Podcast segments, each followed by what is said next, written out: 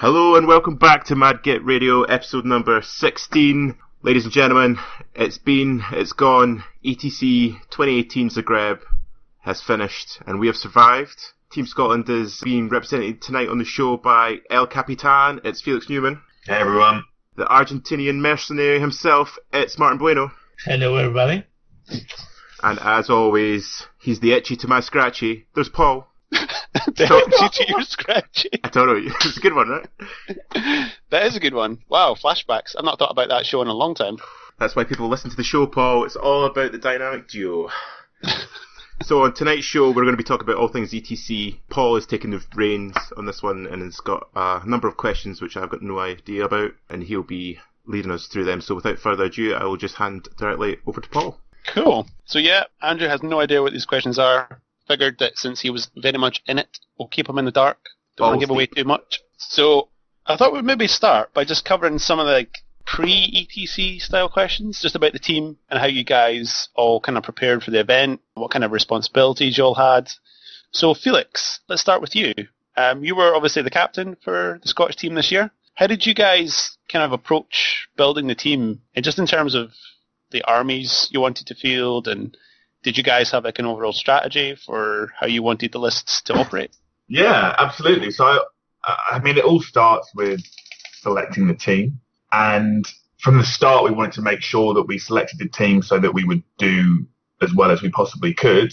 But then we also really wanted to blood some new players, especially some, some, you know, some proper Scottish wildling players. So we could get some new blood into the team and then sort of transition the team over the next year or two into a, you know, into a full proper Scotland team that can represent Scotland. So that was the first thing that we had to sort of get around when we were doing the applications. Then after that, you start looking at people's armies and who plays what, who plays maybe two or three different armies so that you can have the flexibility down the line to select a different army for that person, maybe fit other people around. So what, what ended up happening uh, was we had a couple of dropouts for personal reasons. And uh, we were very fortunate that our two, our two coaches, one of which was Andrew and the other one was Tim, could step up and, and play. And obviously we got Martin along to, to fill in the coaching spot.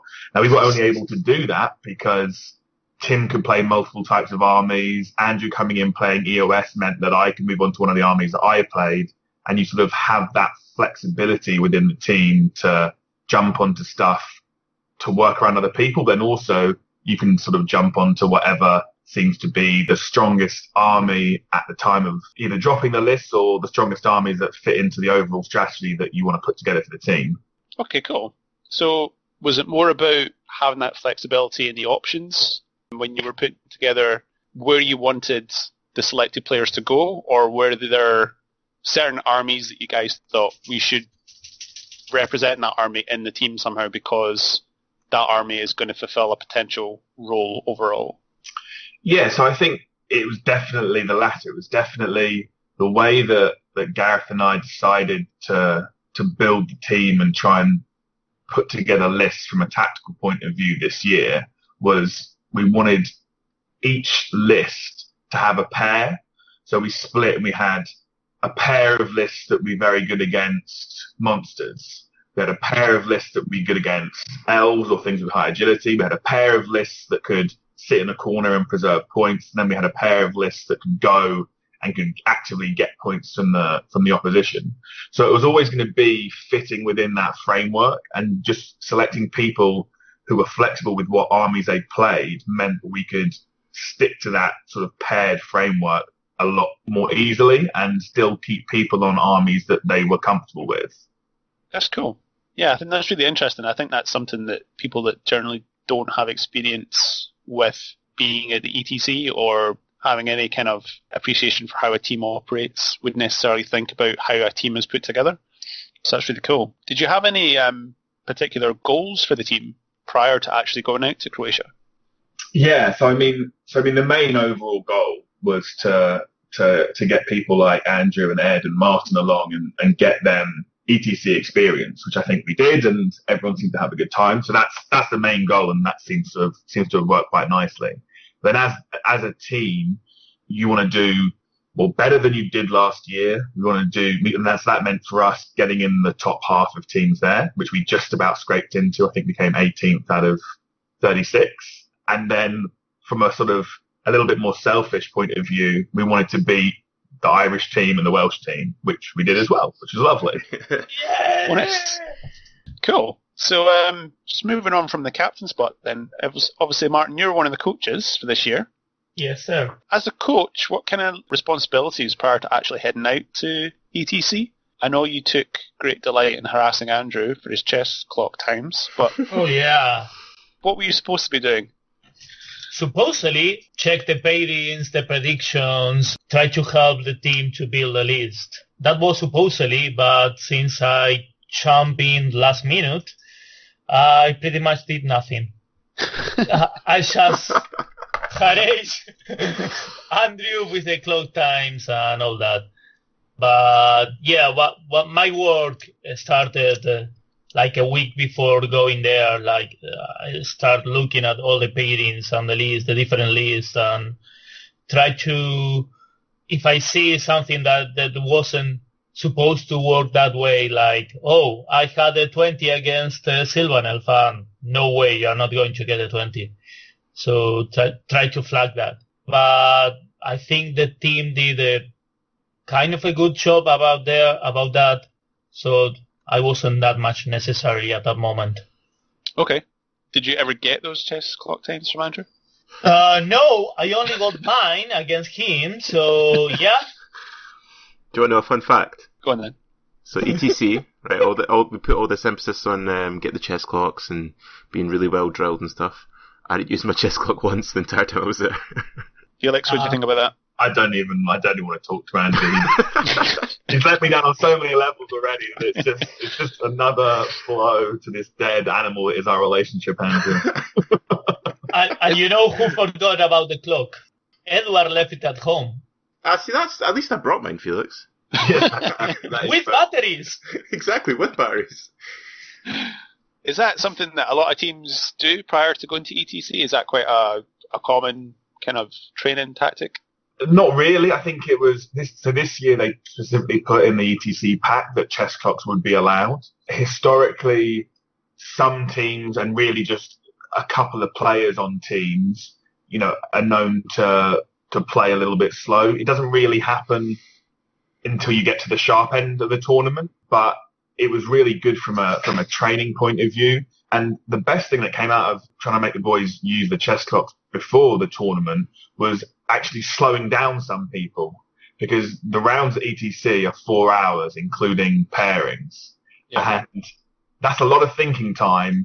And if people are used to playing two and a half hour games and they're finishing those two and a half hour games in one and a half hours, they're essentially leaving an hour and a half or two hours of extra thinking time on the table at the ETC. And so we just wanted to make sure that people could slow down their thought process and think exactly about what they were doing because they would have that extra time when we got to the tournament to do that. Awesome. So, um, Andrew, you were there as a player. Sure was. What was your preparation like for the ETC? I I picked corners. I tried to change corners up, you know, test them out. I also practiced uh, drinking beer. That was really hard going, but I Mhm. did that for the team. I, Yeah. I think that you already lose against against the Irish and the Welsh. Oh, those boys can drink. Um, speaking seriously, like kind of like Martin. I mean, I wasn't meant to be a player at the start because I didn't know how the schedule was working out. So when I applied for the team, um, I essentially applied as a coach, and uh, Tim and I were both the coaches, but obviously we got drafted in. Um, so my list essentially was the list that I'd been playing in singles events up until that point, which was like the really shitty Empire list. So in terms of prep, it was really just honing in what list I was going to take. Like once you've got that core concept of the list, it's all about the little things. So like what banners, what magical items, are you getting the most out of your synergies? You know, what happens if this happens? And just coming up with those game plans. Because once you've got your, your foundation of what your list is, it's easier to do that. And, uh, I mean, it does, it does pay off because, I mean, there was a couple games at ETC which went sideways pretty quickly, where if I hadn't had that level of practice in, I would have bled more points than I did. Which is a statement because I bled a lot of points when those games went sideways. um, but yeah, no, just um, in terms of prep, it was for, from a player point of view, it was mostly just focusing on your own list, and then obviously when the list came out, going through your pairings, and the pairing process was actually quite difficult because one, there's so many lists that you've got Yeah. to work through, uh, and then the other is being incredibly realistic with your pairings, which traditionally I've not been. Um, just in terms of really being honest with yourself and thinking, like, even if this is the best player in the world that you're playing against and you get, you know, not great dice, what you're going to get of this game. Um, and I think across the team we were pretty good in terms of the predictions, but there's always going to be curveballs. Like, for example, I played a Saurian Ancient list in the last round, which I thought I would absolutely, you know, bend over. And um, the player I was playing against was um, shockingly very good and uh, did not allow me to bend him over. so there's stuff like that, which is, I think it's just experience, but I, that's all just part of it and that's part of your prep. And I know that next year my prep will be tighter because of the experience that I had this year. So how do you foresee your, your prep changing then? I think just being a bit more, a bit more, it's not even realistic. It's just having that extra layer of experience, Yeah. particularly in a team environment. And I think we as a team struggled in the first day because a lot of us were still in singles mode and I 100% was in that. And like even in your own game, you're thinking like, how can I win this game? When in retrospect, what you should be thinking about is, um, how can I maximize points for the team? Even if that's a loss, how can I get that one extra point, uh, which will help the team win the round? Because like there was, we had three or four rounds where like the point difference was like three or four. It was crazy tight. So those one or two points make a big difference, and even just that switching from like singles to team mindset, um, unless you've played at something on the scale of ETC, I, I don't think you can actually prepare for it. But now having done that, even doing stuff like pairings or uh, looking at lists, I think I'll be in a better position now to say in a team environment, like how do I get that one extra point? Cool. That's kind of the pre-ETC stuff. Obviously, you guys had to get to Croatia, so you all flew out. Did you meet up en route, or did you just meet once you actually got there? Oh, Martin and I flew out. Yeah. You guys were travel buddies. Made sure Martin didn't get lost. Yeah, because Martin's got to have an adult when he goes through security, so Exactly. I took the bullet. So uh, and we got free beer. and we so- got free beer. Where did you get the Amazing. free beer from? Lufthansa, baby. We flew out together. Ed flew out by himself because he, um, we were flying from Edinburgh. He was flying from Glasgow. And then Felix, you were on, on holiday with your lovely lady beforehand, so you met us there. And then Gareth, Deej, and Mel traveled together. I flew, out, flew Yeah. out together, yeah. Um, and then they had a horrendous flight clash and stuff like that. And they had a nightmare of a first couple of days. And then Tim and John flew out separately as well. So we, most of us just kind of met there. But the, Okay. the timing of the flights actually worked out pretty well because like Martin and I arrived just after John and Tim had arrived. So we all kind of like posseed up and got in a car and went uh, to the apartments. And then everyone else just kind of filtered in later on. Cool. So you were all in the same apartment, right? There was three apartments in different buildings. Oh, right. Okay. And maybe we should talk about the apartments for a little while. Go on, Andrew. You've there- obviously got there- uh, something to get off your chest. there was a there was a gap in quality between the apartments. There was uh, at the top the Pimp Daddy suite, which uh, Felix, Gareth, and Deej had, and which they kindly let me sleep on their couch. There was the middle tier, aka the party flat, which was occupied by Mel, John, and Tim. And then there was what was affectionately known as the slum, which was uh, occupied by Ed and Martin. the true heart of Scottish people there.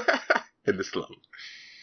Yeah, so we had three separate apartments, but they're all like five minutes away, so it was dead easy to Yeah. meet up and things like that. And like we had a team meeting in in the big flat on the end of day one, which we all needed. Just to rub it in, just for the rest of this day, this is Oh, yeah, where just, you uh, would be sleeping. yeah, like their shower was bigger than our beds and things like that. And, Yeah. but I can't really complain because I went and slept on their couch. So, Fair enough. Obviously, you guys flew out. How did your uh, models hold up? so Felix, how did you get on? Because I've got questions about how people do this as well. Fair enough. Yeah. So, so obviously I've, I've travelled with my models quite a few times now. We did a couple of the warm up events for ETC and obviously the ETC last year and some other warm up events. And so my models actually complete, well, completely fine. I didn't have any breakages or anything except for breakages that I'd already had and I just hadn't fixed before I went out. um, but I essentially flew, so I flew from, from the UK to, to Split on the coast of Croatia. And then I traveled like all down the coast and like on a couple of boats to islands and back. And then I flew over to Zagreb. So my models traveled quite a long way, but I just had them in a KR case in a piece of hand luggage that was just padded with like loads of my clothes. And it was, yeah, it was absolutely fine. On the, the tiny little half hour flight between Split and Zagreb, they tried to take it off me and I made a scene and they let me take off. um, I was like, there's fragile stuff in here. And they were like, what fragile stuff? I was like, don't ask questions, just fragile stuff. I have to explain that I got toy soldiers in here. Um, Dude, that's a brave response. I'm Yeah. surprised you weren't like marched off at gunpoint. yeah, yeah, exactly. I think I ended up saying ceramics, and then they just shut up, and I was like, "Oh yeah, that was a good shout." Apparently, they like absolutely fine that I was carrying around like a vase in my hand luggage. It's not, it's not a weird thing at all. But yeah, mine survived fine, to be honest. Cool. I had less success. How did you do it, Andrew? So I had I've got one of the big Citadel cases. Yeah. That Games Workshop do, and I put all my Kind of hard stuff. cases. Yeah, yeah. So like the ones that are meant to be like shock absorbent. Yeah. I'm pretty sure they've got a video where like they've got a rhino tank running over it and it's fine. Yeah. Um, and I- Sure. yeah. Well, I put it in a, a hold baggage. Uh, and I wrapped the whole thing with like fragile tape and explained very explicitly both times that I checked it in that it had fragile things in it and it wasn't to be mishandled. And it looked like Muhammad Ali had kicked the shit out of it when I picked it up. it was like ripped and it What looked like a bird had just shat on a bit. I don't know how that happens when it's meant to be in a plane. When I got it to Zagreb, it was okay. It was pretty bashed and stuff, but nothing was majorly broken. There was like one or two halberds had broken off, but nothing, nothing too crazy. But when I got it back from, so from Zagreb to Frankfurt and then Frankfurt to Edinburgh, the, the shock absorbent case had been split in two places. Oh, good. That's sick. And like, I'd, I'd taken my mic and stuff because I was going to try and get interviews done and my mic's all fucked up now. Oh, really? Yeah, like everything was just. I literally don't understand how it got so trashed. Unless they've put something very, very heavy on top of it. They've obviously just blatantly ignored the, the fragile signs. So uh, I will absolutely not be putting toy soldiers into the hold luggage ever again. And I think, uh, I mean, a lot of the guys very sensibly took it on their hand hand luggage. Yeah, Ed travel with a good case that you also have, Paul. Yeah. And it was okay. The problem was that he has to travel with that without any other luggage on Yeah. the hand luggage, which had uh, was a problem because his luggage got lost the first day. So Oh, really? yeah, Yeah. yeah, he was feeling crap for one day and a half. yeah, it was a bit shit because his bag never left Amsterdam when he did. Uh, because he was Glasgow to Amsterdam, Amsterdam to Croatia. So his luggage didn't arrive. They didn't know where the bag was, and it meant that the day after we arrived was meant to be like the chill team building day, where we Yeah. went down and had like an amazing day down by this lake, which had a bar, and it was incredible. But Ed couldn't come because he had to wait for his luggage and he had no clothes. So we all felt very sorry for Ed because he got a real rough deal of it the first day. But you all still went down to the bar by the awesome lake. Yeah, yeah, for Of, sure. of course. It was lovely. Team building comes first. It's very important for ETC. oh yeah. Hope Ed listens to this as well. Sorry, Ed. There's no Ed in team. Okay. So prior to the ETC actually like, kicking off, you guys had some uh, warm-up matches arranged with Turkey and Switzerland, right? How did they go? Interesting. Interesting. Right, go on, Martin. Well, that was the first time that I had to actually do the coaching. So Nothing No, like no. learning on the job.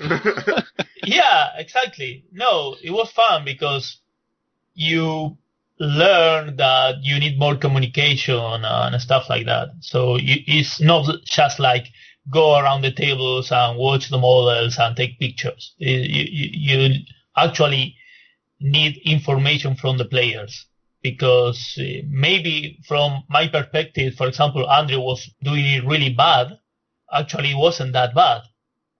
So you need that the player tells you, I think it's okay. I'm along the prediction or not. So you can communicate to the captain and take a decision, make a decision for another table if you have to push or not.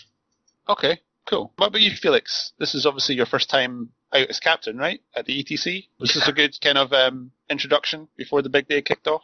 Yeah, so I, so I think that having two practice games really, really helped us out. What normally happens, and it's all kind of changed this year, is that previously you used to have an eight-man team event in Germany and then an eight-man team event in Denmark as sort of warm-up tournaments before yeah. the ETC. And this year, for whatever reason, the Germany tournament changed to a five-man team event, and the Danish event didn't actually get enough teams to, to go ahead. So there was no warm-up event, and so it actually took us probably the two warm-up games and two games into the event to really get into the flow, work out how pairing should work with the players we had and stuff like that.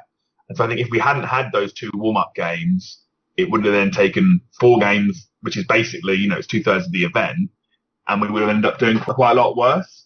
So we ended up doing quite well against Turkey, who were who were a strong team, and then got an absolute hammering by the Swiss. And we learned a lot from both of those games. I think without them, we would have we would have really struggled. What about you, Andrew? How did you get on playing against completely new players at that kind of level? That was cool. Like you hear like a lot of stories about ETC, and it's like you know the highest of the high, and everyone's really hard nosed, and this kind of like Furion kind of persona where everyone's just really gamey. You can't give them an inch in that. But uh, my first two games were against like lovely guys. I had a great time. uh, I played like we actually had a, an Empire Civil War round one, so I played Turkey's EOS player, and we had a, like just a really cool game. It was really tight. After turn one, he cannoned Chicken Lord off, which was sore. But we had a really cool game. We actually had a really good discussion um, just about like Empire after it. And then I got 20'd by the Swiss VC player, which was painful, but the guy was absolutely lovely and I great yeah. had a great time. So, um, was there some mixed feelings there? Were you thinking, "Oh, I just got beat by VC," but soon, soon I'll be playing VC? well, he was playing yeah. the the broken ghoul list, so I, I felt no shame in getting twenty by that. Ah, right, okay. Um, but no, I like I also made like I made a really big mistake in the, the VC game because I left my wizard out when I forgot he had swarm insects and he swarmed them off turn two, okay. which was just stupid. But like it's the same like when you go to a singles event, it's always good to have that warm up game before because you get all your mistakes yeah. out or you get most of your mistakes out. Yeah. Um, so like the the warm up games was like me getting my mistakes out. And in day one was everyone, well, for me anyway, was like figuring out how, how you actually play in an eight man team. Mm-hmm. And I totally agree with Felix. It wasn't really till the second and third day that I think everyone kind of got in the way of like, this is how we need to play this. It's not singles. It's about the team. And I was definitely uh, guilty of that day one is approaching the games in a singles way. Cool. Sounds like a pretty good warm up day, quite successful. So you're all pretty confident going into day one? Well, I just got 20, so I wasn't feeling confident. Martin, what were you thinking? after that kind of warm up couple of matches? How were you thinking going into the first day? That it was going to be really interesting. To be honest, I just wanted to have fun mm-hmm. and try not to fuck it up because it was a high chance that I would make a, a huge mistake over there. But yeah, no, it was nice. We ended re- quite late, so we went to have dinner. That's when everything bad could happen, happen, actually happen for the next day. This is this when the infamous doner kebab happened? Exactly. So Melvin uh, wanted halal, and we walked for half an hour to find one. When we actually found one, well, yeah, uh, I think the team has some bad experience with it. So after dinner, we went to sleep, and yeah, well, we had to be at the venue around nine or so. Yeah, I don't, rem- I don't remember. Yeah, so we tried to go bed the the sooner as possible, but some of them didn't succeed. They went to a party, and Tim was Tim was like doing the babysitter about of Mel and for the fa- party flat. Yeah and Ed and I we went to the apartment, have a shower, and go to sleep because we were tired. and Andrew, I don't know what he did. I was well behaved. Just... Okay. There's no pictures to the contrary, so we'll have to take you at your word. No, not that night. I was well behaved. Cool. So, heading into day one, Felix, you kind of mentioned that you know those warm up games were really good just for getting to grips with the pairing process. Was that, as team captain, was that tougher than you kind of expected it to be? So, so I think it's not it's not so much the pairing process because so both Gareth and I did did pairings last year. So I did, I did them for Wales with a couple of the guys, and, and Gareth did them for, for New Zealand. What we really sort of had a bit of a panic attack about after the first games was the way that some pairings had been estimated, in that people were, like Andrew said, still thinking from a singles point of view and thinking that everyone is always going to be pushing at them or everyone's always going to be, you know, trying to get the maximum win.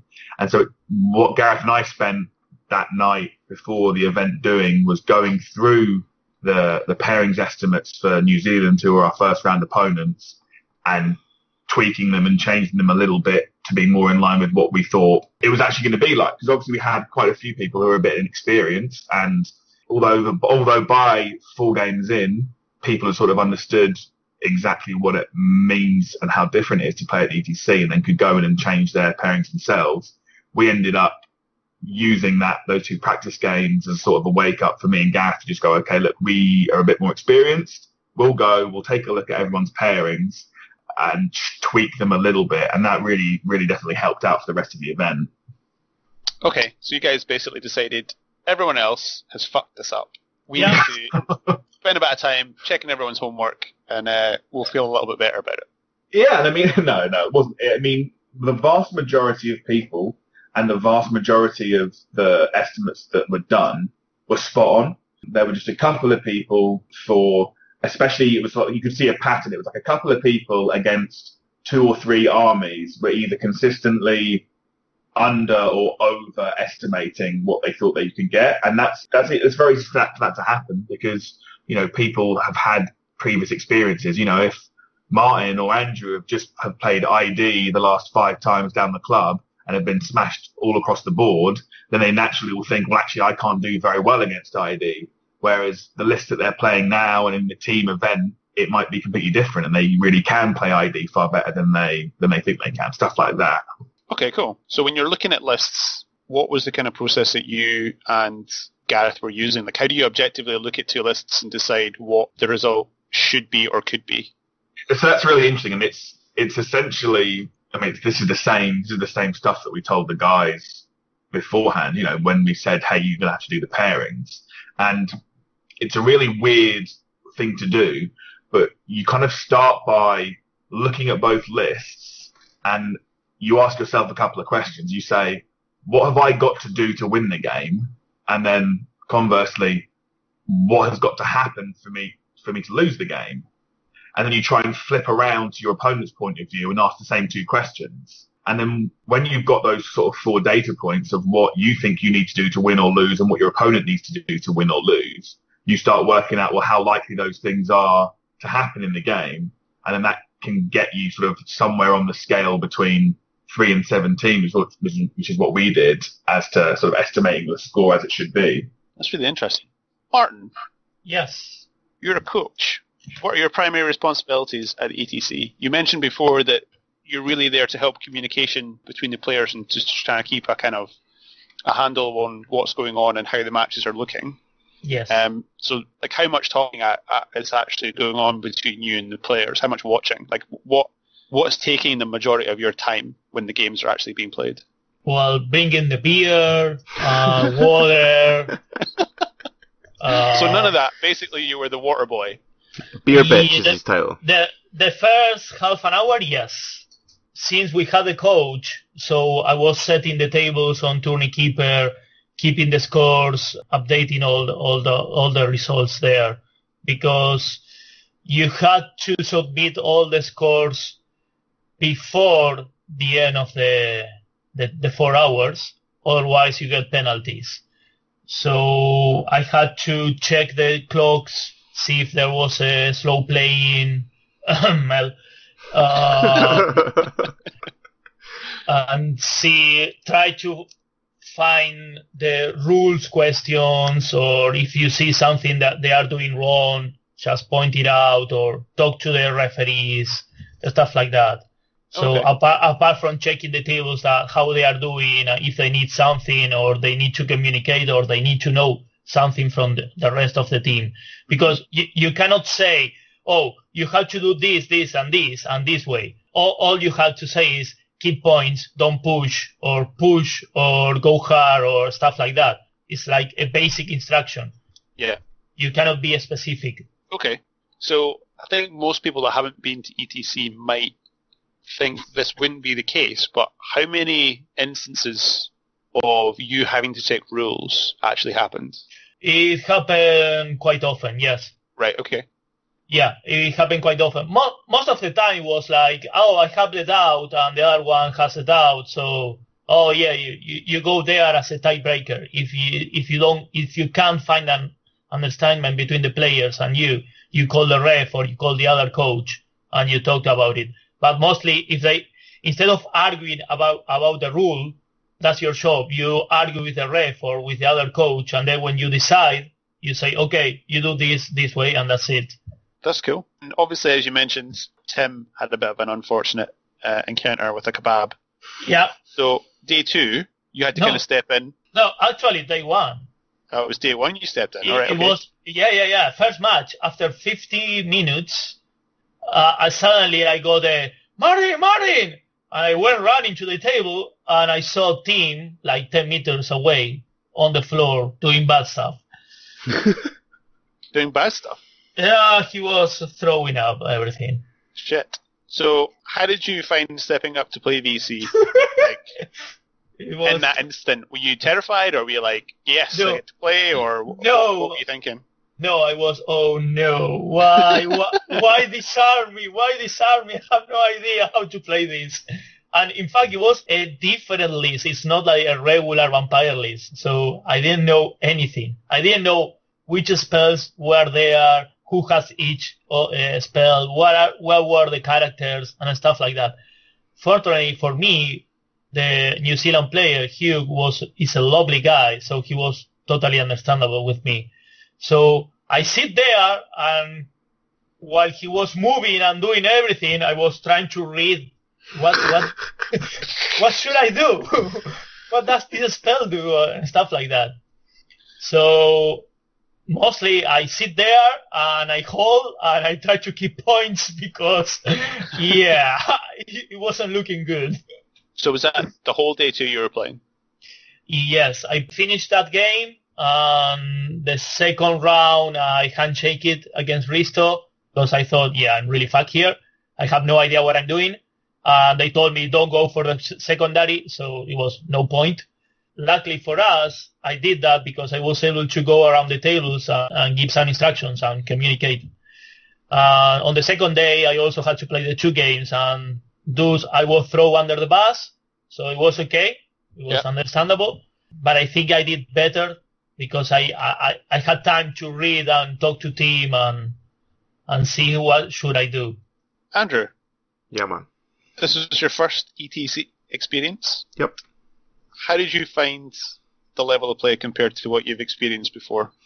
I didn't play a game where I felt that I'd been outplayed in The terms of Swiss, no, not, e- Switzerland. not even the Switzerland game. Like the Switzerland game was just I made a mistake, and then it was just I pushed because I was trying to force my way out of the mistake rather than. Again, this is the team mentality in a singles uh, like environment. I think what I did was right because it was the high risk, high reward. But in a team environment, that wasn't the right call.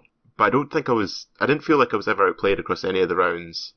I think the best player, as in terms of player skill that I played, was my last game against the Luxembourg captain. But that was really just because he was very good at movement. And I think that when you're playing against someone, if they're very good at the movement phase, they're, they're automatically a good player. I think that's just Yeah. because it's such a hard phase to master. Yeah. Um, but across the other games, I never felt like I was outplayed in terms of like them doing stuff and like blowing my mind because I never saw that coming. And just generally, the mood on the tables were always pretty good. Yeah, Fortunate like for getting good, good partners, good, good opponents. So I Yeah. played so the two warm up games and then six games at the ETC itself. I only played against one kind of funny guy, like like as in funny character. Was that Um, Martin? Was this a No. warm game? no, no, it wasn't me. um, like the rest of the guys were like really cool, like just there to enjoy it, and you know, there's not many mistakes at that level in terms of gameplay. I think that's where the, the step up is. It's just that they, they cut out little errors. But they didn't do that at the expense of enjoyment of the game. And all my games, you know, there was lots of talk, there was lots of banter, you know, having a good time, and just generally enjoying the event and enjoying the game. So I was pleasantly surprised actually because you kind of you do you think about ETC as like really hard nosed, but um, that wasn't my experience anyway, not this year. Awesome. So all three of you guys ended up playing. A general question for everybody: gaming highlights. Oh, Felix, to start with you, what were your gaming highlights from this year? So my gaming highlight was probably just the general team performance. I thought just how everyone did really well. Everyone threw themselves into it. Everyone put in so much effort beforehand and during. And I think that just that showing in how we finished and the teams we finished above was was absolutely the gaming highlight. I think from a personal point of view, I had you know I had a lot of good games. I think like Andrew, you know, we played eight games and I played maybe one guy who got a little bit annoyed, but that's because he was getting tabled and he was the captain of their team and he was obviously not happy with his own performance. It wasn't a bad bloke. And so I think that, that as well as the team performance, the, the, the big high for me was just having eight really great games in ninth age. Awesome. What about you, Martin? Do you have any particular gaming highlights from your foray into VC? yeah. Mm, no, I try not to uh, do everything wrong at the same time. I think that I enjoyed playing against Barry, against Ireland. I was throw under the bus because he had three units of Crushers with Flaming Banner and Alchemy. So it was, yeah, lovely. I really like to play this. But at some point, I thought, oh, maybe I can get some points from this. But uh, I made a mistake and I couldn't beat the unit, uh, break combat. So yeah, I was charged from everywhere and that was game over. But no, I have a really nice time. Um, we play round four against Argentina, so I could play in Spanish. that was cool. Nice. It was funny. You could totally bitch about all your teammates and no one knew what the fuck you were saying. Exactly. Which also is like completely against the rules of the ETC where you always, always play in English. yeah. Amazing. Uh, yeah, yeah, yeah. No, but it was it was great. I, I prefer not to play anymore with VC, but yeah, no worries. Andrew, what about you? Any particular highlight stand out from your games? uh, just like on the table. Yeah. So Anything you're particularly proud of? Well- any cool moves? When we played against Belarus, I played against their Warriors player, Yeah. and I, I, I did very, very well. I got, I got 19-1, but that was just because everything worked, and across the tournament, my war machines weren't good, and the shooting was pretty subpar. I think there was probably only two games where the shooting actually properly turned up. So it was just nice to have the list do what it was designed to do, rather than what it did against Ireland and took one wound across the entire, you know, round of shooting.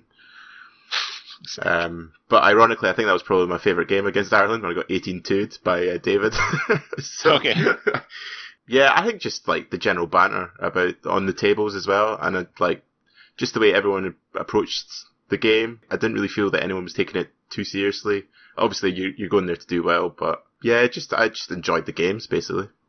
Okay. So it's kind of similar to that. Did, was there a particular match that you guys would say was your favourite of all the, the eight games that you had? Andrew, you've mentioned uh, the Irish game and the game against Belarus. What would you say was your favourite? Just Um, on balance between the game itself and the banter you were having with whoever it was you were playing against. I think in terms of like quality of game, my last game against Luxembourg was the best, just because it was a very tight game, um, and it was a difficult game for me because it didn't go the way I thought it would. Uh, but in terms of personal enjoyment, the Irish game, just because David and I had a really good laugh while we were playing. But I, honestly, like my New Zealand game against Jarls was fantastic. Like, I really enjoyed playing Jarls. The Argentina game, I only played to the end of turn one because I was playing against Sylvan Elves and it was King of the Hill. So uh, I sat on his objective with all my shooting. He sat on my objective with all his shooting. We played turn one. We took minor points off each other, and he turned to me and he said, "So this is going to be it for uh, six turns." And I was like, "Yep." He's like, "So uh, 10-10 and we get a beer?" And I was like, "That's a great idea. Let's do that." and that was like we just had a, like a really good chat and watched the other games, so that was cool as well. Awesome. What about you, Felix? I think my favourite game was against Argentina. I was playing, I guess, what could only be described as an Argentinian grandfather. Yeah. who, who, did not speak a single word of English. yeah. Um, so, I, so the communication was in my like, uh, you know, high school level Spanish, which is terrible. Which was also the captain of Argentina. Yeah, so it was him, the captain of Argentina as well. And uh, I just, he was just a really lovely bloke. We had a really good game. I got an 11 inch charge turn one, and it all went very sideways for him from there. And he was a complete champion about it. He took about 300 zombie and skeleton models off and just made a massive pile in the corner of the table. and he just didn't give a fuck. He had a really good game. It was, it was good fun. Obviously, it sounds like you had like an amazing time. Were there any gaming low points? Was there anything that you thought kind of detracted from any of the games or things that you did in your games that you thought, why the fuck did I do that? Anything that stands out? In our games, you mean? Yeah. Yeah. yeah. Go on, Martin. Well, yeah, against Argentina, I forgot about the cadaver wagon is tall, large. one size large. Yeah. So yeah, I lose it because I was stupid. Uh, and since that, when he shot with two ball throwers on uh, Highborn Elf ball throwers, two sixes, hit twice, boom, couldn't save anything, cadaver one crap. Um, yeah, at that point, I started losing leaking points from everywhere. This was the guy with and the dragon, was, right, Martin? Yeah, yeah, yeah, yeah. We was, so. yeah, because it was a 10-10 we were watching each other from one side and to the other. Uh, nobody was moving. It was like, yeah, this is going to be a 10-10 until he killed the cadaver wagon. And it was, yeah, great. Uh, when we finished, he told me, yeah, we had this as a 10-10. Yeah, we me, me too. So I made that mistake and cost me the uh, the full game. That's really but interesting, was, right? Because like obviously, I uh, my game had finished very early, so I was kind of keeping an eye on the games. And I think this is an interesting case of where pairings determined how the game played out. Because when I walked around your game, that was absolutely not a 10-10. He could have easily shoved your shit in. Oh yeah. And like, but he was just holding off. Like he had a dragon that was looking at yeah. looking at the side of something, and he wasn't doing anything about it. And I was just watching this in amazement uh, that he wasn't going for it, and he, it must have just been that he had this down as a 10-10 and he didn't want to risk it which yeah. is that's just like really interesting from a, a, team dynamic to watch that actually play out in the table. Well, he was scared because he already lost the dragon in the other three games also. So right, okay. He didn't want to risk it, but it was why aren't you pushing? Yeah. What about you, Andrew? Was there anything that you were disappointed with, or did anything kind of stick out as maybe a low point in the tournament? In terms of like performance, I don't think I I think I did get most of my mistakes out in the early game, so nothing really like that. Like my dice were pretty shy in a couple of games, but that's there's no point complaining about that. It's just like yeah. My my game against Bulgaria wasn't great. I, I don't really want to like go in there and like bitch about it, but my opponent got very very frosty frosty after things started to go against him. Uh, so that wasn't great, but no, I, I don't really think there was many things in terms of like our games and our experience that I would say was overly negative. And uh, Felix, for you, everything was pretty good. Nothing really stands out as being negative at all. Oh, Nothing yeah, that you did that you were disappointed with. No, I think that all my games I had, I had a really good time, and it was even more so than previous years that I had a, just I thought it was a great ETC overall. I think the only thing I was disappointed with was my own performance, and I think as well the list selection that I went with. I ended up choosing a very binary list where you can either not play the game at all and it's a 10-10, or if you play the game, it will be 20 0 to someone. And so I ended up getting two zeros and three 20s in the main event.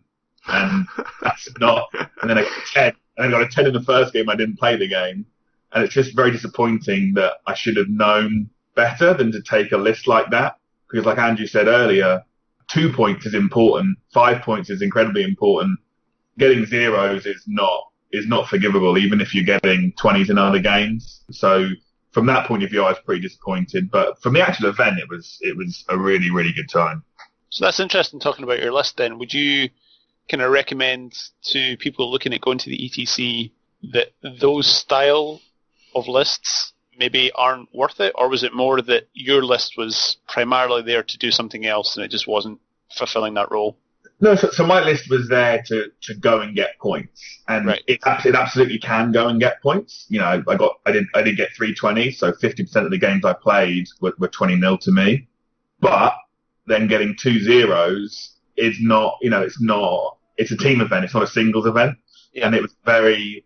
It was a very rock paper scissors list where you know one of the zeros I got was because I failed uh, four in uh, four on dice charge, and that's the kind of sort of things that you should be trying to account for.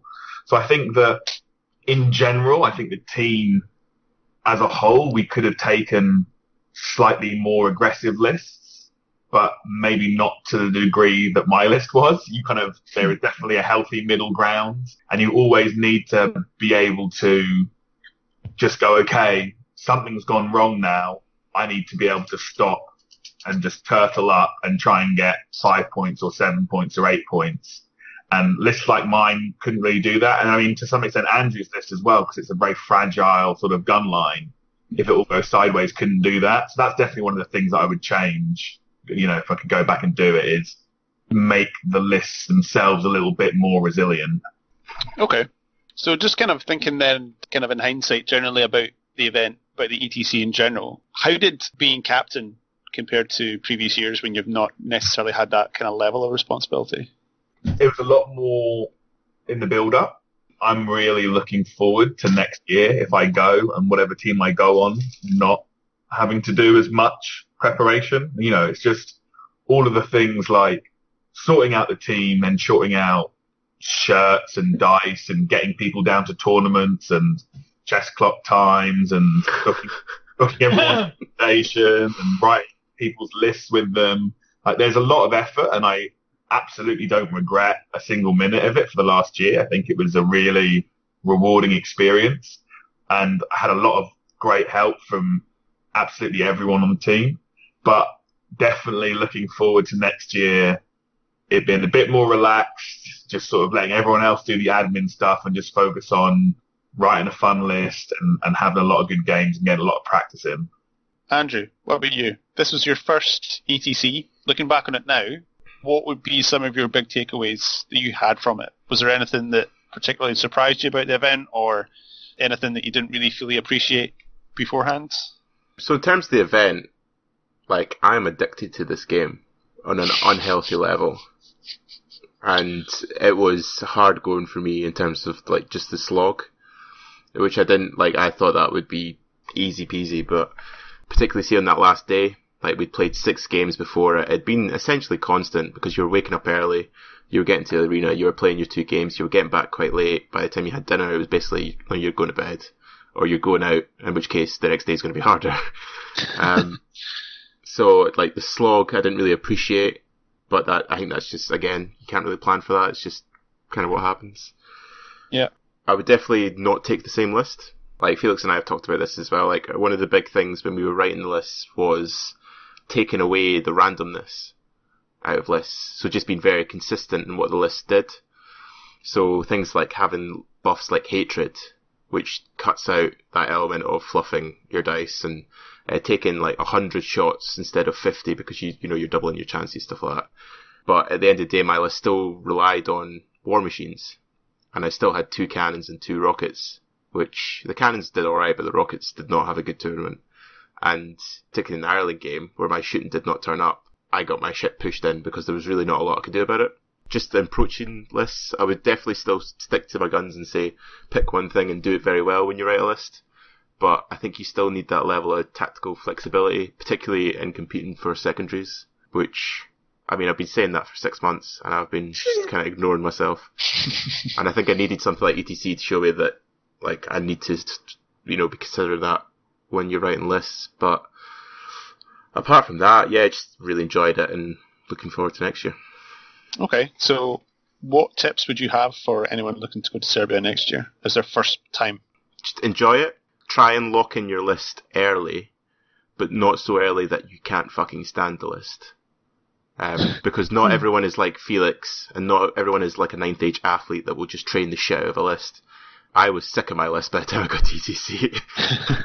but that's because I'd been playing it for, you know, essentially seven months. So I think it's important to lock in your list and know exactly what your list can and can't do and just practice, practice, practice. But at the same time, you don't want to get to the main event and be sick of it. In terms of writing your lists, I mean, it depends what the team's doing, like what the team directive is for writing lists. I mean, that will dictate a lot of how the, the lists are written. But I would say that with hindsight, I would would have liked my list to be a bit more tactically flexible. And I think if you look at the list that did very well across ETC, all of them were tactically flexible whilst doing one thing well. So that would that would be my kind of takeaways from it. Okay. Did um being sick of the list did that detract at all from the event in any way? No, because I think all my games were so good. Like I, I genuinely enjoyed every minute of it even when things yeah. were going horribly, horribly wrong. Like, but a lot of that came down to just who you were playing, and the banter was so good in the table. Like, my worst loss was against Ireland when I got 18 2 No, sorry, I got 20 by Switzerland. I've already repressed that memory, you see. um, and like the guy I played against, uh, Thomas, and like, we just had a really good laugh while we were playing. It was very chill. So, don't get too psyched out by the event. Like, you're, you're still going there as a hobby, you're still going there to enjoy it and yeah, just carry that over into when you're playing the games as well. Cool. Anything you guys would add to that, Martin and Felix? What tips for new ETC players? Martin, let's start with you. I think the most important part is go there to have fun. And if you can go with a team that you get along with all of them or most of them and they are friends, you can call them friends and enjoy the, the your holidays because they are holidays. The, the best thing to do is to go there and have fun. And everybody there is kind of like you. They have the same passion. They love the miniatures. They love the game. So they go there to have fun and play. Apart from the top teams that are always go, wants to win and be really competitive, but realistically, we are not going to play against them unless it's the first round. So the most important part there is go there, have fun, share beer or drink or something, or have a chat with another guy so and exchange uh, histories and experience with them. Nice. What about you, Felix? Any kind of words of wisdom you would pass on to noobs looking to go in the future? no, no. I think, like, I think Martin and Andrew pretty much covered it. I think Martin's point that it's a holiday is is a really big one. I think that definitely arrive, especially if you're having a, any practice games sort of on the Thursday before. Definitely try and arrive on the Monday or the Tuesday I think that, you know, we, except for poor Ed, who had to wait for his bag, had a really good time, like a really good team bonding experience, of like just swimming around a lake and having some beers and getting some food in. And then similarly, like I don't, I don't really drink very much at all, but I had a beer with every single one of my opponents when, when we were playing. Like it's a holiday. You've got to have a good time. That's, that's definitely a big thing is that don't just look at it as a, you know, as a tournament, it definitely is a holiday with, with a, with a like-minded and good bunch of guys. So if you're thinking about coming, take that into account. And then definitely what Andrew said, you've got to take a list that you're comfortable with and you've got to be willing to practice it a lot. It's very interesting that Andrew says that he was bored of his list, you know, by the time he got to the event because I know Gareth was bored of his list. I've been playing the same list for about two years now. If I don't play my beasts for another year or two, it will not be too soon. they have broken me. But getting that practice in and being able to play the list in your sleep means that everything else goes so smoothly. Your games actually on the table go more smoothly. Your pairings estimates and understanding what your list can and can't do goes more smoothly. And in general, you, you get out from the event as much as you're willing to put in. And all the boys without exception this year, put in so much effort, but beforehand and during the event, and it just it just made the event an absolute joy. it's so much easier when everyone is putting in the same amount of effort and everyone's pulling towards the same goal. And so I think that's that's definitely important for people who are thinking about going next year. Is look, it is a holiday, but everyone wants to have a good time. So definitely be willing to put in the extra effort to practice your list or, you know, talk to people about the list that they're building and put in that little extra bit of effort. Cool. So, um, Martin, obviously you were there primarily as a coach, but you ended up playing. Did you have a, a preference? Did you enjoy one role more than the other? Obviously, when you played, the circumstances were obviously pretty hard. You were playing an army that you didn't really know it was very last minute, but Yeah. um, did you have a preference? Well, I think I enjoy more being the, as a coach there. When you have to play, you have more pressure on you. So, and I went there like totally chill. And I had to, I, I'm going there to have fun, talk Yeah. to people, and try to help the team, of course.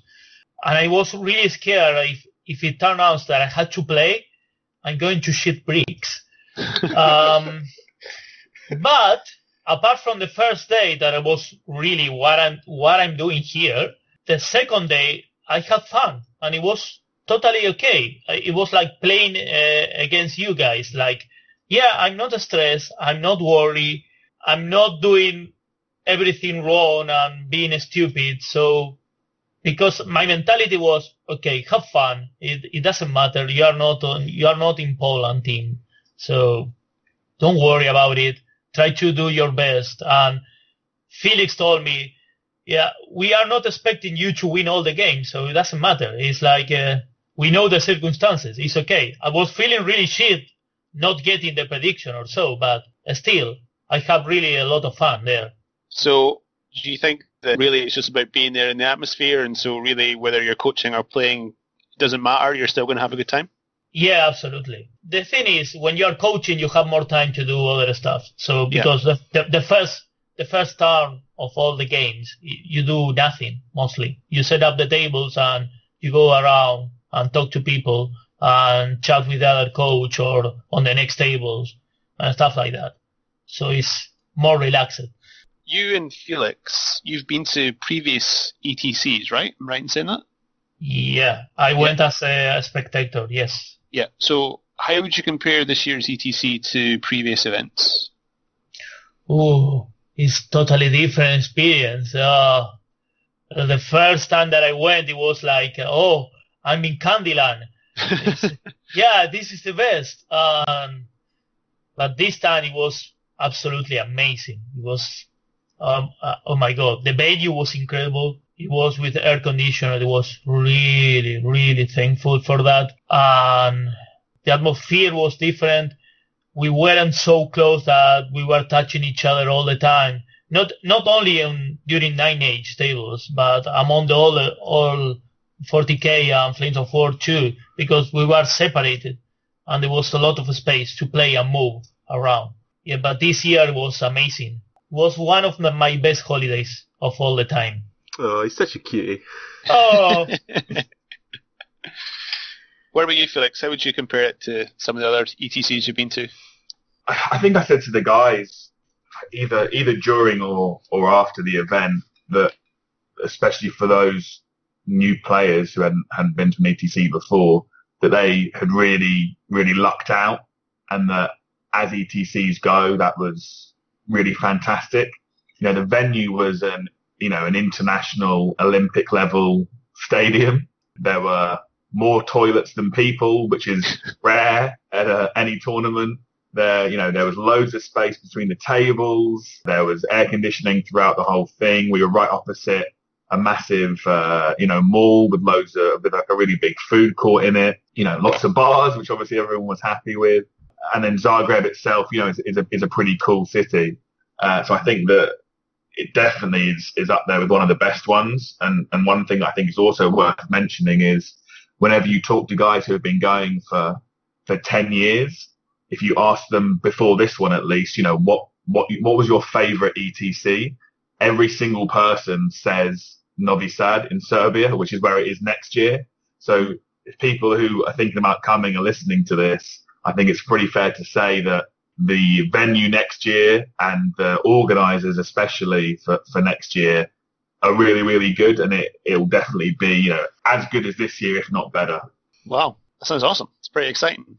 So, you guys, as we've said, did really well this year. You came 18th. yeah.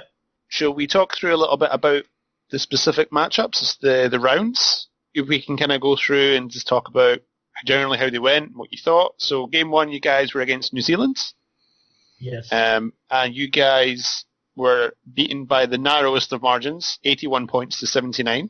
How did that round go for you guys?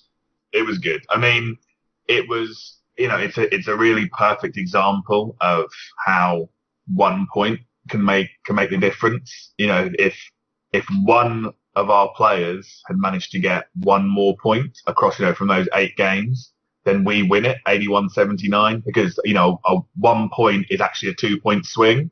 So you take a point off them, you add a point Ah, to okay. so you know, a point a point would have drawn it, and two points would have would have meant that we won it. And I know for Gareth, he was disappointed because obviously being a New Zealander and being a turncoat and playing for us this year, uh, he wanted to he wanted to beat them. But uh, I think that the scoreline 81-79 definitely showed how close the two teams were, and I think the fact that those guys came, I think they came 17th, like one point above us. Yeah. The actual event at the end shows that that, that score was right. You know that that we were very very closely matched team, and it was it would just go down to a, a few dice rolls. So I think overall we can be we can be very happy with that. Yeah, obviously New Zealand, they won best sports, right? Yeah, it did. So they were obviously a really fun bunch of guys to play against. Oh yeah, absolutely. Andrew, how was first round? It was good. Pretty good. Yeah, I played the lovely Jarls, who was um, their Norwegian uh, merc, um, who was playing UD. My, my game was probably the game that fucked us on our prediction, because I predicted that I would lose with nine points, and I lost with seven, so I, I dropped two points there. But that's just like an example of how fine the margins are at something like this. Yeah. But Giles and I had a great game, and actually, my my shooting wasn't great, and it got to a stage at turn turn three, and Giles called over his uh, his captain to have a look at the table, and all the way through, like Giles and I had been talking, we are like, yeah, we think this is going to be like a draw or a small win to either, depending on how the dice goes, and blah blah blah blah. Turn three, my shooting not turned up, and his fuck off massive chariot block was edging closer to me, and I'm thinking if he goes now, there's not a lot I can do to stop him, and he's he's going to win probably 15, if not more. And his captain came over, and his captain's like, yeah, yeah, go for it, go for it, go for it. So I'm thinking in my head, this is it. My anus is about to be burst. um, and then Jarl's just like tentatively kept moving his chariot block a little bit further up and up, rather than Right. just pushing. So I ended up chaffing him, and that's what really cost me those those points in the end. Uh, it was just because I was just throwing, giving him like little bits instead of him getting the big points. And we, we talked about it after it, and uh, I said to him like at the end of turn three, I thought you were gonna like kick the shit out of me. And he was like, "Yeah, I was thinking about it, but it was a bit too risky." so I was like, "Okay, thanks, Charles." Uh, but no, that was it was a really good game, and uh, I would I would say it was like kind of like a classic ETC game. Now that I can actually say that, having experienced it, it was very edgy, and it, it was it was very you know it was a game of close margins. As uh, Felix mentioned, New Zealand ended up coming 17th. Um, it's interesting, of all the countries you guys played, New Zealand were the only country to finish above you. Bastards. Every other country you ended up placing higher than them, so that's really cool. Um, Including Bulgaria? yeah, Bulgaria came 24th. Oh! So Bulgaria was your game two. Yeah. Uh, you guys uh, lost that 109 to 51, so there was a bigger margin there, obviously. Yeah. Was that just again some of the pairings, or was it just some of the games that were you thought were going to be tight ended up being a bit more kind of variable just because of dice, or what was the score there? so I think there were a few things to it. I think that the way that Bulgaria had set their team up was a really good sort of direct counter to the way that we'd set our team up. So I had a really good chat with uh, with Haristo on Team Bulgaria after my game had finished because my game finished pretty damn quickly. And Is that for better or worse? oh, it was for worse. Yeah, yeah. It, it was just the, it was the thing of my list where I'm playing another smashy list, and Yeah.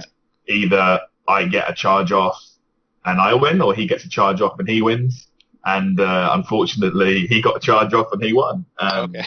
Also, a, a fantastic ogres list he was playing, like with a frost mammoth, which I've just never seen before in UK tournaments. You pair it with the uh, ogre mercenaries, and good lord, they do some they do some serious work.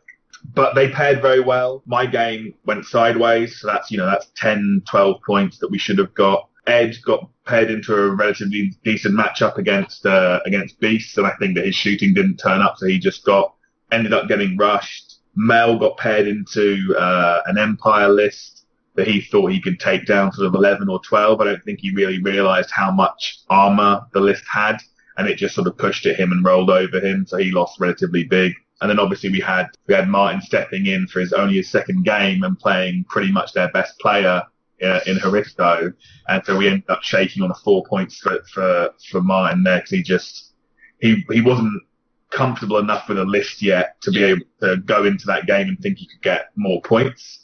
And so overall, I think there was just two or three of the the matchups that we paired into just went sideways quite spectacularly. And then when that happens, it's just sort of a snowball effect. And one of the main things that that coaches will do is you go down to every every table and you say, look, has anything really bad happened or has anything really good happened?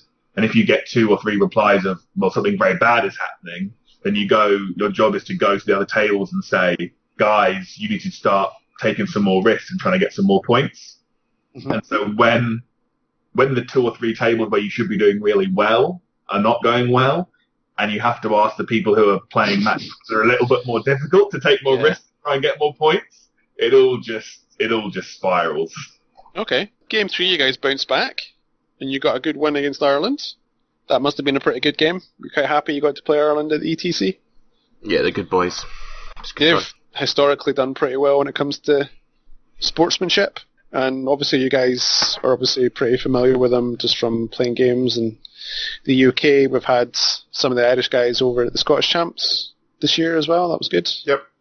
Yeah. So you're pretty happy. I wasn't obviously there at the ETC, but I was checking my phone every now and then to see what the pairings were going to be and a smile crossed my face when I read that you were going to be playing Ireland. So I figured you guys will probably be pretty happy you got to that matchup. Yeah, it was a nice yeah. way to start day two.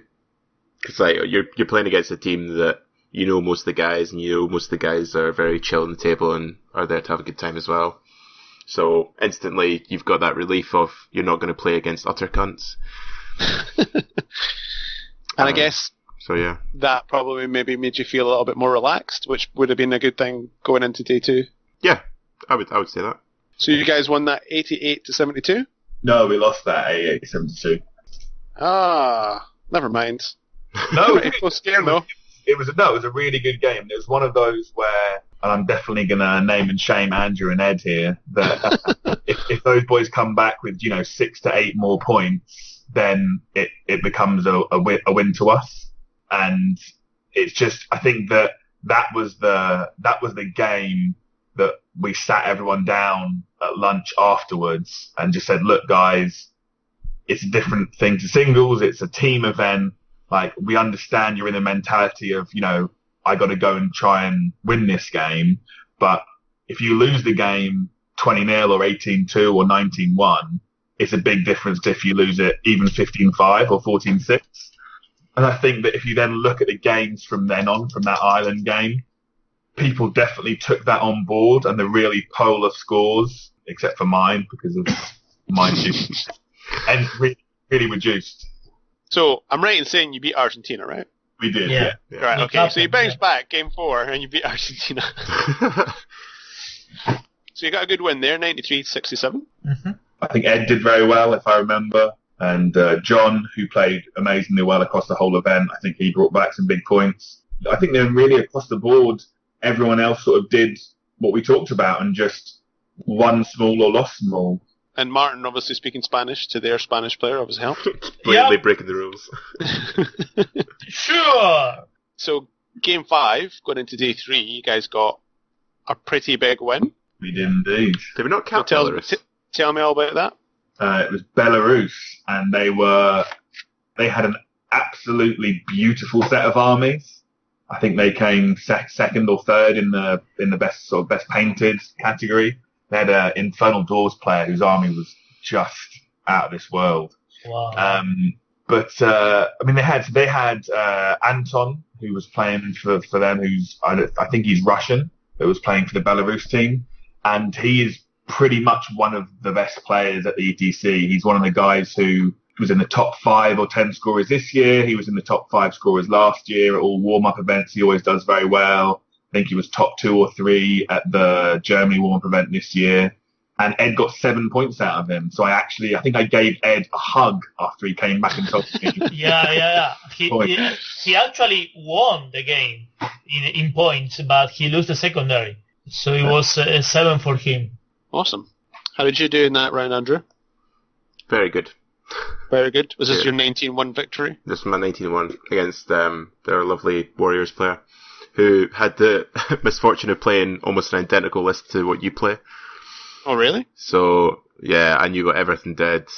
Um, I knew exactly what I had to do to take it out, and my shooting turned up and magic turned up, and I just rolled average, which is a fucking like massive uh, wins in your sails when you've got a gun line. yeah. Um. So yeah, I just took him off. But the guy was the guy was unlucky in a lot of phases. Like his magic was pretty shit. And when mm-hmm. you're when you're running at something and your only phase of interaction with the, your opponent is really your armor saves and uh, your magic phase, then it's rough when your magic doesn't go your way. So, but yeah. the guy was lovely to play against, and uh, we had a really good game. Awesome. So rounding off the tournament, you guys played Luxembourg. Mm-hmm. Again, that looked like an incredibly tight round. You lost that 81 to 79. Is that correct? It is, yeah. Another another one pointer. Yeah, exactly the same as game one. Yeah, yeah. It was, and it, it's you know, it def- it definitely shows that how small the margins are. But then I think if you if you actually look at the scores from from round one to round six and compare them, like the the variance in scores are much much lower except for me, who got zero points. Uh, everyone else got, you know, uh, 16, 16, 12, 17, 7, 5, 6. You know, there's no, there's no zeros, ones, twos, threes there. Everyone had got, you know, this is the sixth game now. Everyone's been playing the ETC tournament style and everyone's understanding, look, even if I'm going down, if I can come back with five points, that's a big win for, for me personally. And it got us very close to, to winning. And I think that we can say that if I had managed to get one or even two points from my game, then then we would have would have come back with a small win. So it was it was a really good way to end the tournament. I think it was really funny. Again, I was checking my phone, and I think there were maybe two or three scores which hadn't come in yet, and I was thinking to myself, "Oh, that looks like they could lose that round unless Mel does well and Ed does well and maybe someone else." And then I checked back, and those, those scores came in, and I think I'm right in saying that both of them got 14, 15, 16 points. Yeah. Something yeah. like that. Mel and, got uh, 18, I think. Yeah. And my math is obviously shit because I convinced myself that you guys had won that round. We thought we'd won that round for quite a long time. and I, I actually in the car went, I, I don't know what he said. I, I think I shouted like, "Oh holy shit!" And Laura was driving, and she audibly got a fright and we thought, what the fuck is going on? like, thought a child had run into the road or something like that, and then started laying into me because she shat herself while driving. so yeah, just you guys did really well. So what the what the absolutely mad thing was is that after our game five against Belarus, we were seven points behind the England team. Yeah, and I know for a fact after talking to some of the boys on the England team that at lunch they sat down and said, "We absolutely cannot fuck up the next round. if Scotland overtake us, we will never hear the end of it." Um, and it ended up they, like ended a friendly rivalry. Yeah, they ended up playing the the Turkish boys that we'd had a practice game against. I think they ended up capping them. So the result of our match didn't end up, you know, mattering that much.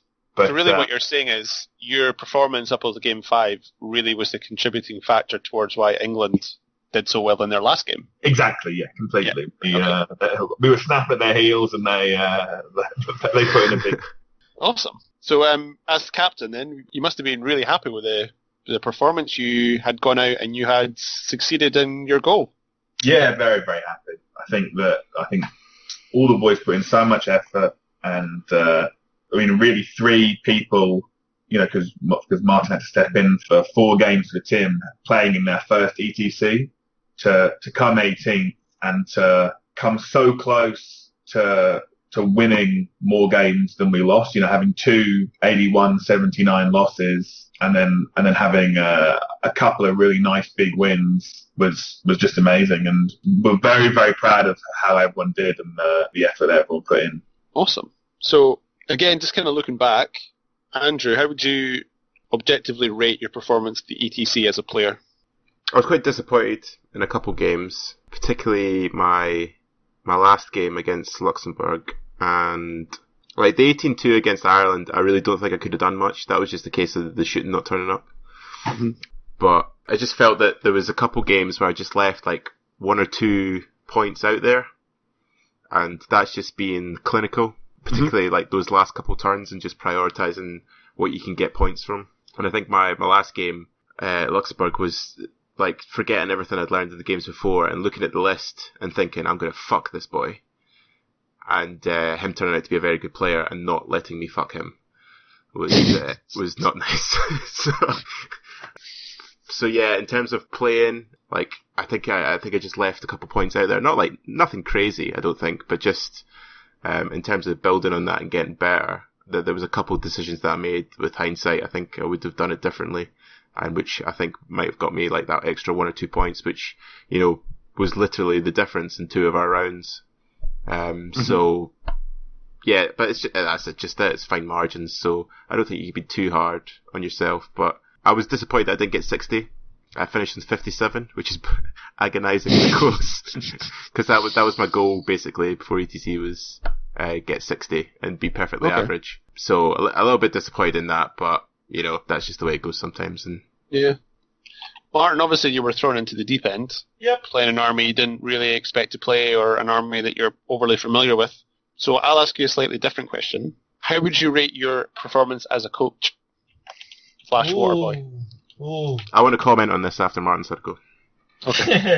I think that I was improving during the tournament. Um, I did. I think that I did the right decision on the second match to handshake because I know what Andrew is going to say that that was the right choice there. I could have done much better. I could have le- know all the list, everything, so we didn't have to interrupt Felix or Gareth or another player for the timeout. But uh, I don't know. I think I was improving.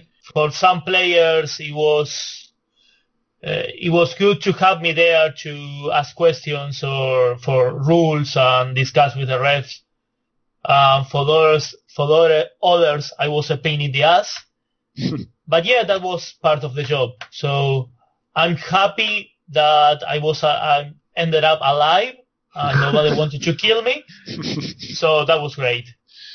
Before Andrew chimes in, Yeah. gives his opinion on your performance as coach, Yeah. if you were looking to go back to ETC next year or any other year, yes. do you think you'd be more interested in going as a coach, or would you really want to go and just play from the outset? Do you think? If you asked me before, I think that I I would have said that I prefer coaching, but because I was really scared of playing. But I really had a good experience while playing there. So I don't know. I think I can do more as a player than as a coach because, for example, Tim knows the game much better than me. So you can ask him about everything and he can give you advice. I'm not a good player for that. I might be a good player for sitting on the corner or have an objective. Do this. And I can do that and follow that uh, instruction. But it's a tough question. I don't know. Maybe I will roll a die and we'll Okay, Andrew, let's hear it. Martin was my MVP. Just because, uh, particularly in the Bulgaria game, Martin won me that game. Uh, because the first couple turns did not go my way. I got Wrath of God to fuck. Everything was dying. And I basically had a point in the game where I could push and risk everything for a big win. Um, or I could hold back and basically try and save points. And I, I said to Martin, you need to tell me what to do here. And he went, he checked all the other games and he was like, push. And as a result, I got 16 out of that and just like not only did Martin step in, like when Tim was ill, and literally saved the team essentially, just a little. well, we would we would have been a player down. Just like the little things, like just asking for updates and things like that. like I would not have rated how important a coach's role was at ETC. Like my image in my head was like the beer bitch, like someone who's just going for a holiday. But in terms of just like little tactical decisions that you make in game, like you need to know how the other games are going, and mm-hmm. that was really invaluable. So much so that like Ed and I have been talking about next year, and like we've both said that a coach is absolutely vital. And that's Paul why I'm not going to be coach. You're playing for Argentina next year anyway. Well, that's I, I don't know. I don't know. I don't know. Okay, so before I ask you the last question, the most important question I've Ooh. got, you guys got anything you want to say before we kind of wrap up the conversation? Is there anything we've not talked about? This is your moment to bring it up. I'd like just to say thank you to Felix and Gareth, but particularly Felix just for the amount of effort he put in. Because, like, see the amount of prep that this boy did, the amount of Excel spreadsheets that he has, is absolutely bananas. and uh, it's like the amount of time and effort that they put in in particular, and just organising the team, and like there was a couple rounds where like we did not do well, and there was you know we just needed someone to pick us up, and both Gareth and Felix did do that. And uh, a massive shout out to Daddy Deej who kept me sane over the weekend by just reminding me that there's another world out there and it's bigger than toy soldiers. But um, no, I know apparently it exists. I'm not actually 100 percent it does, but he, he seemed very convinced. Uh, and just a thank you to everyone in the team because it was it was a blast. Awesome, Felix. No, I think Andrew's covered it. I think just big thank you to everyone on the team. We had a great time. We had a really good team dynamic. You know, we went out on little excursions together and had lots of dinners together, and uh, it was a good time. And I think that the only thing I'd want to say is anyone who's listening to this, especially guys who are in the in the Scottish Wildlings, please apply next year. Like, if, even if you don't think that you want to go, like I know, or you can't go, like Andrew didn't think he was able to go, didn't want to go, but he stayed involved and then, you know, ended up coming definitely apply because you'll be you'll be surprised how into it you get if you get selected for the team, and uh, it would be amazing to see five, six, seven, or even eight, you know, Scottish Wildlings guys out there next year. Martin, um, for me, well, first I need uh, I have to thank the whole team to having me there because I wasn't planning of doing anything, so it was amazing for me being part of a team get along with all of them and have a great time. It was a really nice holidays. Um, I think it's, if you like this hobby, uh, the game, is you have to be there. Um, no matter what, doing whatever, um, be there as for watching the game. So as a coach or the beer beach or whatever. But it's like you are there with a bunch of guys that loves the game as you do, probably most more, more than you. Um, you enjoyed every minute. Awesome. So, final question, the most important question. How many well, chairs were broken? 90 nope. something? nope. Which team had the coolest dice? Oh. Ooh. Say probably I like the Spanish one because it's got the the Burgundian cross on it, and I also like the Italian one. They're probably my favorite. Nice. The uh, the Belarus dice, probably my favorite. they're cool, yeah. Which were these big, chunky wooden dice with like a buffalo or a bison on them. Yeah, they, were, nice. They were very. I just like wooden dice. They're very cool. I also liked the Team UN dice because the the United Nations team this year were basically uh, the Portuguese team. So they had uh, green dice with Cristiano Ronaldo's face on them. uh, yeah. I was playing in when I played the Luxembourg, the Italian mercenary for Luxembourg. He used two of those Cristiano Ronaldo dice to do his wolf breath weapons against me, and he rolled two sixes and then a and just took me off. So, uh, so you know, bittersweet remembering Cristiano's smiling face just destroying my total one. yeah, exactly. Where were you, Martin? Favorite dice? Tough choice. I think that I don't know where it's from. Uh, I think it's Norway. It's a orange dice with a door for a Nordic guy. Uh, oh yeah. Was, yeah. I think it's Norway. I, I'm not sure. Yeah, we think it's uh, Norway or Denmark, don't we? We were talking about this on Saturday. Yeah, yeah. I, I really like that. Um, I like it the the Canadian one. It was yeah. nice. Yeah, they were nice. that's quite cool that you all have different favourites. And uh, similar question: coolest team outfit or T-shirt? Who looked the swankiest? Hmm. Oh, The objective we, now. were don't want. up there. We had a lot of people Yeah. into swap shirts. The favourite one that I saw was uh, Dutch shirts. yeah.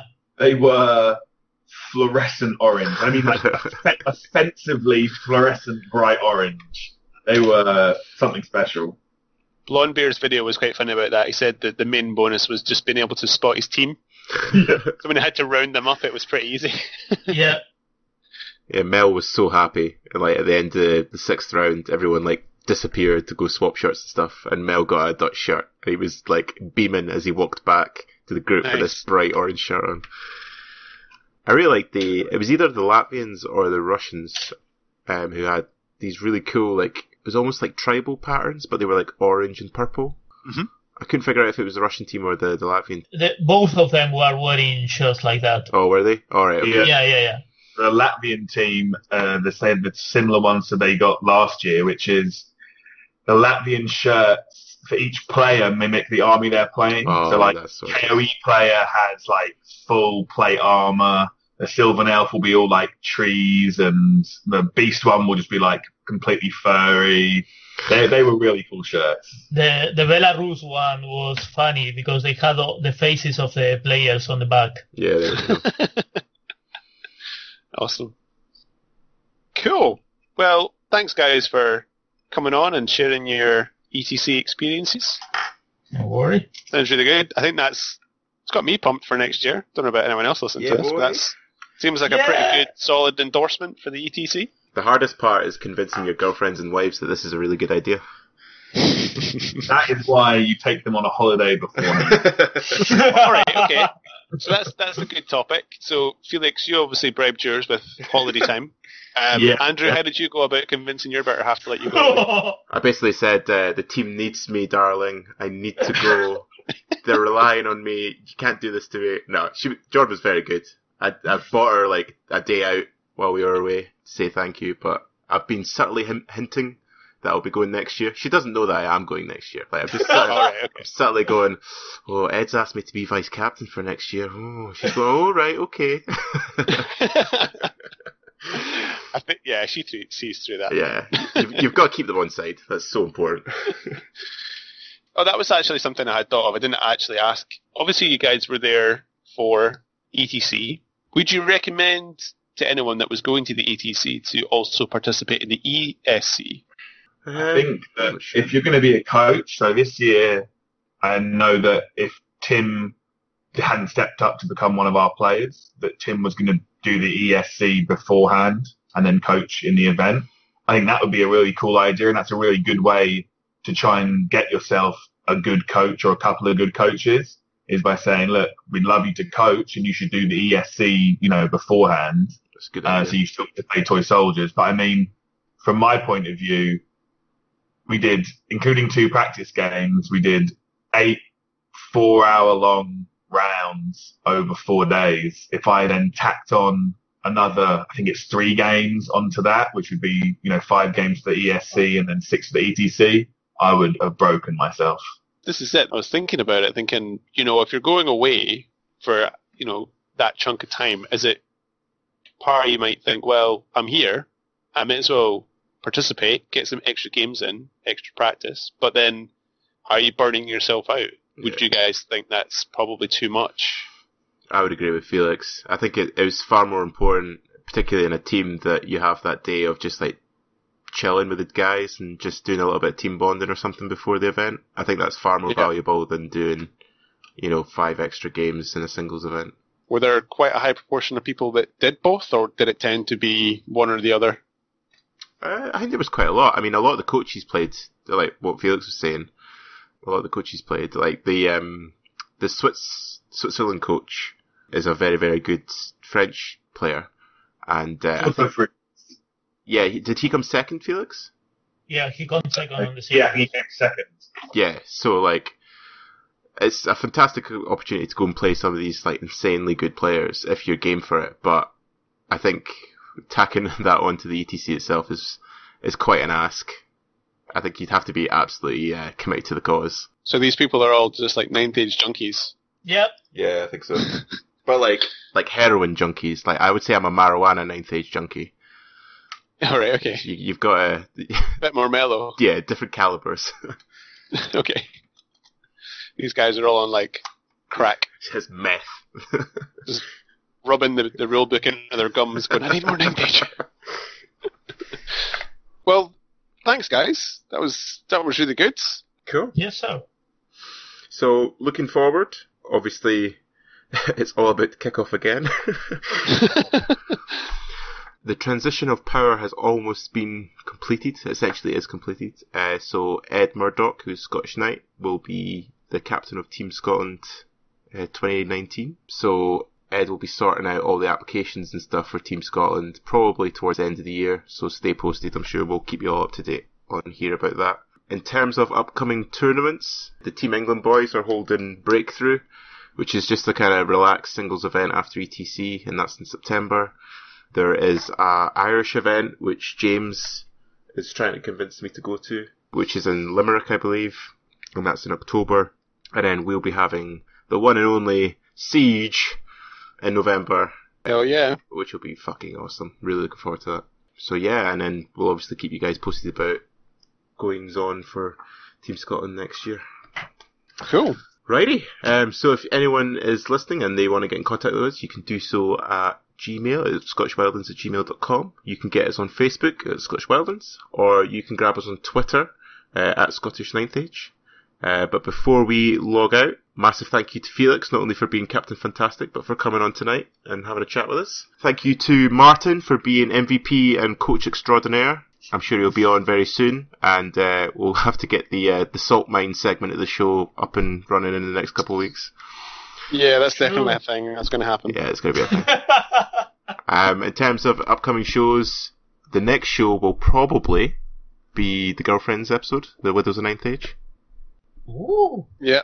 So that'll be Hopefully. good fun. Hopefully. because they are real. We can't reiterate that enough. Um, Yeah. But yeah, that's that whole story about Andrew having to, you know, convince his better half to let him go to ETC, that's not an elaborate ruse. I am I'm a method Continue that actor. but yeah, uh, thank you again, guys, and uh, we'll catch you on the next one. Take it easy, guys. Thanks for coming on. Thank you. Thanks very much, guys.